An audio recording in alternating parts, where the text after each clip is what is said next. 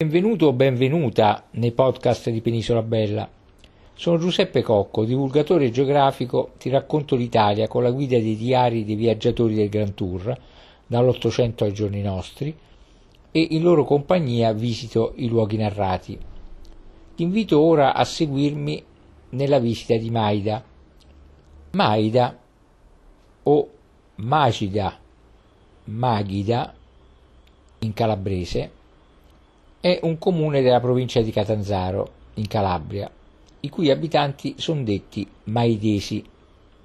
L'abitato di Maida sorge su una collina, su un pianoro a 299 metri sul livello del mare, che si affaccia sulla piana di Santa Eufemia tra i fiumi Giaiari a ovest e Cottola a est. Il centro si ritiene fondato in epoca longobarda e nel Medioevo è, stata, è stata un'importante sede di vita monastica. Il toponimo è attestato nell'anno 1098. In greco veniva detto Tes Maidas. Poi nell'anno 1188, sempre in greco, Eis ten Maidan. Nel 1310 veniva citato incastromaide. Riflette il greco magis, che in latino venne tradotto in magda, che vuol dire madia, nel senso di bacino, conca di terreno, traslato geografico che si trova anche in altri nomi locali della Calabria, dove Maida è anche usato come cognome.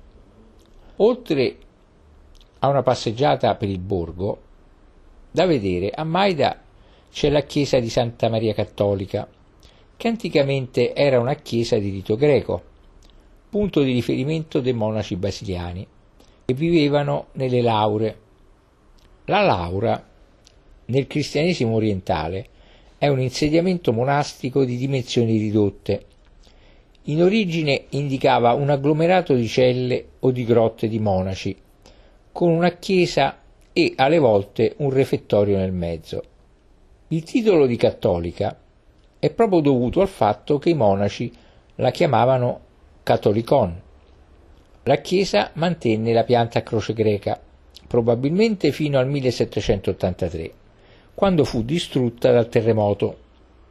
I maidesi ricostruirono la chiesa nella configurazione attuale, ricostruendola sui contrafforti ottenuti da un antico palazzo baronale. Santa Maria Cattolica, che è riportata come cattedrale almeno dal 1565, nel 1600 e 1700 fu residenza estiva del vescovo di Nicastro. Fino al terremoto del 1905 la chiesa era dotata di una torre campanaria, che era originariamente usata anche per avvistamenti verso il mare. Fu definitivamente demolita nel 1930 la torre. L'interno della chiesa contiene tra l'altro sulle pareti iniziali delle due navate laterali due affreschi di Andrea Cefalì, noto pittore calabrese di scuola napoletana del 1800. Affreschi contenenti Gesù tra i dottori e lasciate che i pargoli vengano a me. Il sagrato della chiesa, che domina la piana di Lamezia Terme, è caratterizzato da una pavimentazione in pietra e mattoni, che appoggia su una sottostante chiesa di San Sebastiano. Altra evidenza interessante di Maida è il castello normanno, di forma quadrata con quattro torri agli angoli.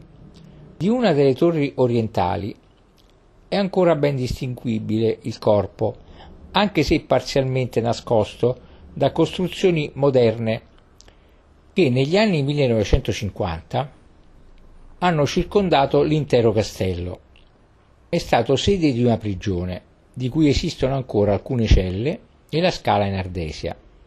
Il castello e Maida erano rifornite d'acqua attraverso un acquedotto, di cui fa parte l'arco di Sant'Antonio, e il paese era attraversato da un corso d'acqua che alimentava un mulino con abbeveratoio che si trovano tutt'oggi all'entrata nord dell'abitato. Più delle evidenze artistiche ed architettoniche, Maida, come tutti i comuni italiani, grandi e piccoli, ha una storia molto ricca di avvenimenti. Il territorio di Maida fu abitato dai tempi più remoti, come testimoniato da numerose grotte presenti nella zona, certamente abitate in, epoca, in epoche lontanissime, e da alcuni reperti scoperti lungo il litorale. Infatti, durante una campagna di scavi, sono stati scoperti in località Casella manufatti in pietra, nel loro strato originario, risalenti al Paleolitico inferiore. Si tratta in maggioranza di toppers unifacciali, ossia pietre scheggiate a forma di punta, e raschiatoi in scheggia. Altri manufatti stesso, dello stesso periodo, ossia del Paleolitico superiore e del Neolitico, sono stati rinvenuti perché portati in superficie dalle attività agricole, schegge corte e spesse in selce, quarzite e di aspro, per la maggior parte raschiatoi. Dal 2000 a.C. in poi ci furono varie invasioni di popoli indoeuropei, tra cui gli Enotri. Poi tra il 700 e il 600 a.C. arrivarono i Greci, che anche in questi luoghi, come in altre parti della Calabria, fondarono alcune città. Alcuni scrittori antichi sostengono che a Maida sorgesse l'antica Lamezia, mentre altri la identificano con Melania. Comunque in seguito arrivarono i Romani, i Longobardi e i Bizantini. Questi ultimi scopri- lo scoprirono nel 700 d.C., fortificarono il borgo e la chiamarono Maghida, nome che sopravvive ancora oggi nel dialetto. Nel 900 d.C. la fortezza venne conquistata dagli arabi e divenne parte dell'emirato di Squillace, Successivamente arrivarono i Normanni, poi gli Svevi e gli Angioini e fu occupata nel 1087 da Miera di Falluca, signore di Rocca Falluca e Catanzaro, durante il conflitto che oppose l'erede del Guiscardo Ruggero Borsa al fratellastro Boemondo I d'Antiochia e che a causa di questa conquista fece perdere ai Falluca i loro domini, il che necessitò di un trattato di pace nel 1089 fra Ruggero Borsa e Boemondo, trattato che stabilì l'assegnazione di Maida e di Cosenza a Boemondo in cambio di Bari. Durante uno dei suoi viaggi, il 23 maggio 1223, Federico II si fermò a Maida e istituì una grande riserva di caccia parzialmente ricadente nel territorio del feudo di Maida. In questo periodo Maida perse gradualmente l'uso della lingua greca. Successivamente Carlo I d'Angiò assegnò il castello di Maida a Egidio di Santo Liceto, che però non si fece ben volere dai Maedesi, tanto che, in assenza del feudatario, la popolazione insorse distruggendo parzialmente il castello. Intervenne allora Carlo d'Angiò, che dopo un'indagine durata due anni fece punire i responsabili e ordinò la ricostruzione del castello. Durante la ricostruzione il castello venne ampliato, comprendendo l'attuale piazza Roma, e venendo dotato di granai. Successivamente il feudo passò nelle mani del figlio di Egidio di Santo Liceto, Egidio Junior, poi a Guglielmo di Santo Liceto e infine alla figlia di quest'ultimo, Luisa. Quindi tornò alla corona che lo concesse alla regina Sancia o Sancia. Ma nel 1334 Roberto d'Angiò assegnò il feudo di Maida a Goffredo Marzano dopo aver ottenuto il castello dalla regina Sancia nel 1331. Questo periodo, ossia fin dal 1385, ci fu una fuga verso i paesi limitrofi per sottrarsi alla dominazione feudale, fuga intensificatasi ulteriormente con il consolidamento del potere di Caracciolo agli inizi del 1500. Nel 1400 appare già padrone del feudo Gualtiero Caracciolo, detto il Viola, e la famiglia Caracciolo sarà a lungo, tranne brevi pause, padrona del feudo. Il 2 giugno 1459 i Maidesi si rivoltarono contro il feudatario per ottenere sgravi fiscali, ma il generale Davalos sedò la rivolta. Intanto alla metà del 1400 arrivarono alcuni coloni albanesi che dettero origine all'abitato di Vena di Maida, frazione di Maida. Dopo la morte di, Ottimo, di Ottino Caracciolo, il feudo di Maida divenne demanio reggio per volere di re Ferdinando I d'Aragona, che gli concesse anche dei benefici. Successivamente Ferdinando assegnò Maida al figlio Federico, concesse nuovi statuti, detti capitoli, molto interessanti per l'epoca e forse anche per oggi. Infatti i capitoli concessero ai Maidesi il beneficio di commerciare con l'esenzione dalle tasse durante la domenica, negando al contempo l'estradizione e istituendo l'obbligo degli abitanti di essere giudicati solo dalla magistratura del feudo. Venne altresì vietata qualsiasi forma di requisizione non indennizzata, se non effettuata dal principe naturalmente, e abolite le corvée non indennizzate. Inoltre venne abolita la tassa di un terzo sul raccolto alla corona ed altri privilegi favorirono lo sviluppo di Maida. Nel 1496 sale sul trono napoletano Federico d'Aragona e conferma a Maida tutti i privilegi goduti precedentemente e ne elargisce anche di nuovi. Pertanto i Maidesi furono molto legati a questo re, tanto che diversi cittadini accorsero in sua difesa quando fu attaccato dal re di Francia e dagli spagnoli, ma purtroppo Federico fu sconfitto e divenne viceré con Salvo di Cordova. Il periodo successivo fu difficile per Maida, caratterizzato da economia in crisi, diminuzione delle entrate e aumento delle tasse. Successivamente il feudo fu venduto ai Loffredo, pur continuando i Caracciolo a vantarne diritti, specialmente sulle terre di Maida e Lacconia, contesa che venne risolta tra il 1518 e il 1519 dal re Carlo V in persona a favore di Loffredo. Purtroppo però, a seguito di tali avvenimenti, ancora una volta l'economia di Maida crollò.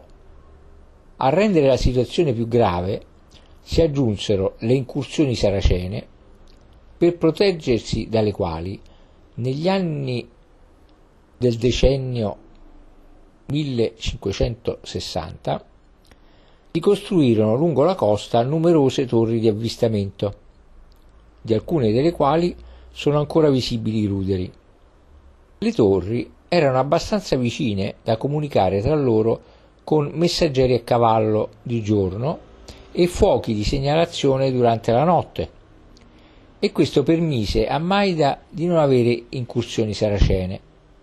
In questo periodo Maida ospitò un'università da non intendere come struttura di studio ma come organizzazione territoriale e agraria e nel 1561 il feudo contava 979 fuochi corrispondenti a famiglie. Il feudo divenne successivamente oggetto di diverse compravendite, fin dopo le nozze di Dianora Caracciolo con Marcantonio Loffredo, a seguito delle quali il feudo passò nelle mani di quest'ultima famiglia, ossia i Loffredo, e fu elevato a principato. Nel 1600 ci furono due terremoti, nel 1638 e nel 1659, ed il peggioramento della situazione economica fu notevole, tanto da mettere in difficoltà gli stessi feudatari. E per migliorare l'economia fecero costruire canali irrigui, molini, acquedotti a Maida e nei paesi vicini, ma le numerose tasse imposte resero molto tesi i rapporti con i cittadini, che alla fine arrivarono addirittura ad uccidere all'uscita del teatro uno degli ultimi Loffredo, Marcantonio, quello che tra l'altro aveva sposato Dianora Caracciolo e che aveva permesso di elevare a principato il borgo di Maida. Di positivo in questo secolo ci fu un certo risveglio culturale per la presenza di un teatro e di un'accademia detta degli inquieti, che è tutto un programma nel nome. Ma non c'è pace per il feudo e nel dicembre del 1691 viene acquistato da Fabrizio Ruffo, al quale dopo la morte nel 1692 gli succedettero dapprima il nipote Francesco, poi il figlio di questi Carlo e via via altri eredi della famiglia, tra cui Ippolita, personaggio molto interessante perché come ogni donna ha una visione particolare della vita e della politica. Infatti, Ippolita si dimostrò una buona feudataria, in quanto, tra l'altro, cresciuta nella cittadina e quindi legata affettivamente a Maida. Quindi, quando nel 1783 vi fu un terremoto che produsse moltissimi danni, fece cadere a Maida il castello, l'ospedale di San Pietro, il teatro, le mura cittadine, varie chiese e provocò anche 95 morti, per aiutare la sua gente, Ippolita Ruffo fece aprire una filanda in cui dette lavoro a molti disoccupati, promosse l'istituzione di piccole concerie e cercò di venire incontro ai bisognosi. Il governo, al contrario, pensò di intervenire per aiutare la popolazione requisendo i beni della maggior parte delle case religiose, costituendo con il ricavato una cassa sacra, ma spogliando così Maida dei numerosi conventi e privandola dei redditi derivanti da quei beni. Alla fine del Settecento si diffusero anche a Maida le idee illuministiche e giacobine. Il cardinale Fabrizio Ruffo, nel marzo 1799, si recò anche a Maida per reprimere il movimento giacobino. Impose tasse altissime ai nobili del luogo e riuscì a convincere molti cittadini del popolo a seguirlo nella sua spedizione sanfedista napoletana. Durante il periodo della controrivoluzione borbonica, il 16 luglio 1806, il territorio di Maida fu teatro di una battaglia fra francesi ed inglesi, che si risolse a favore, a favore degli inglesi, tanto che il nome Maida Hill a Londra prende origine proprio da questa battaglia e a ricordo naturalmente della vittoria. Il ritorno dei francesi a Napoli segnò la fine del sistema feudale, a cui seguì una riforma amministrativa per la quale Maida diventò capoluogo del circondario, che comprese tutti i territori dell'ex feudo. Il 29 agosto del 1860 ci fu il passaggio di Giuseppe Garibaldi, che si affacciò dal balcone di Palazzo Farao per annunciare la disfatta di 10.000 borbonici, come ricorda la lapide posta su quel palazzo.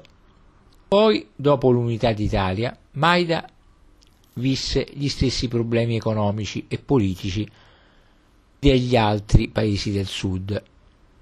La terra era nelle mani di pochi latifondisti e l'unica risorsa rimaneva l'artigianato.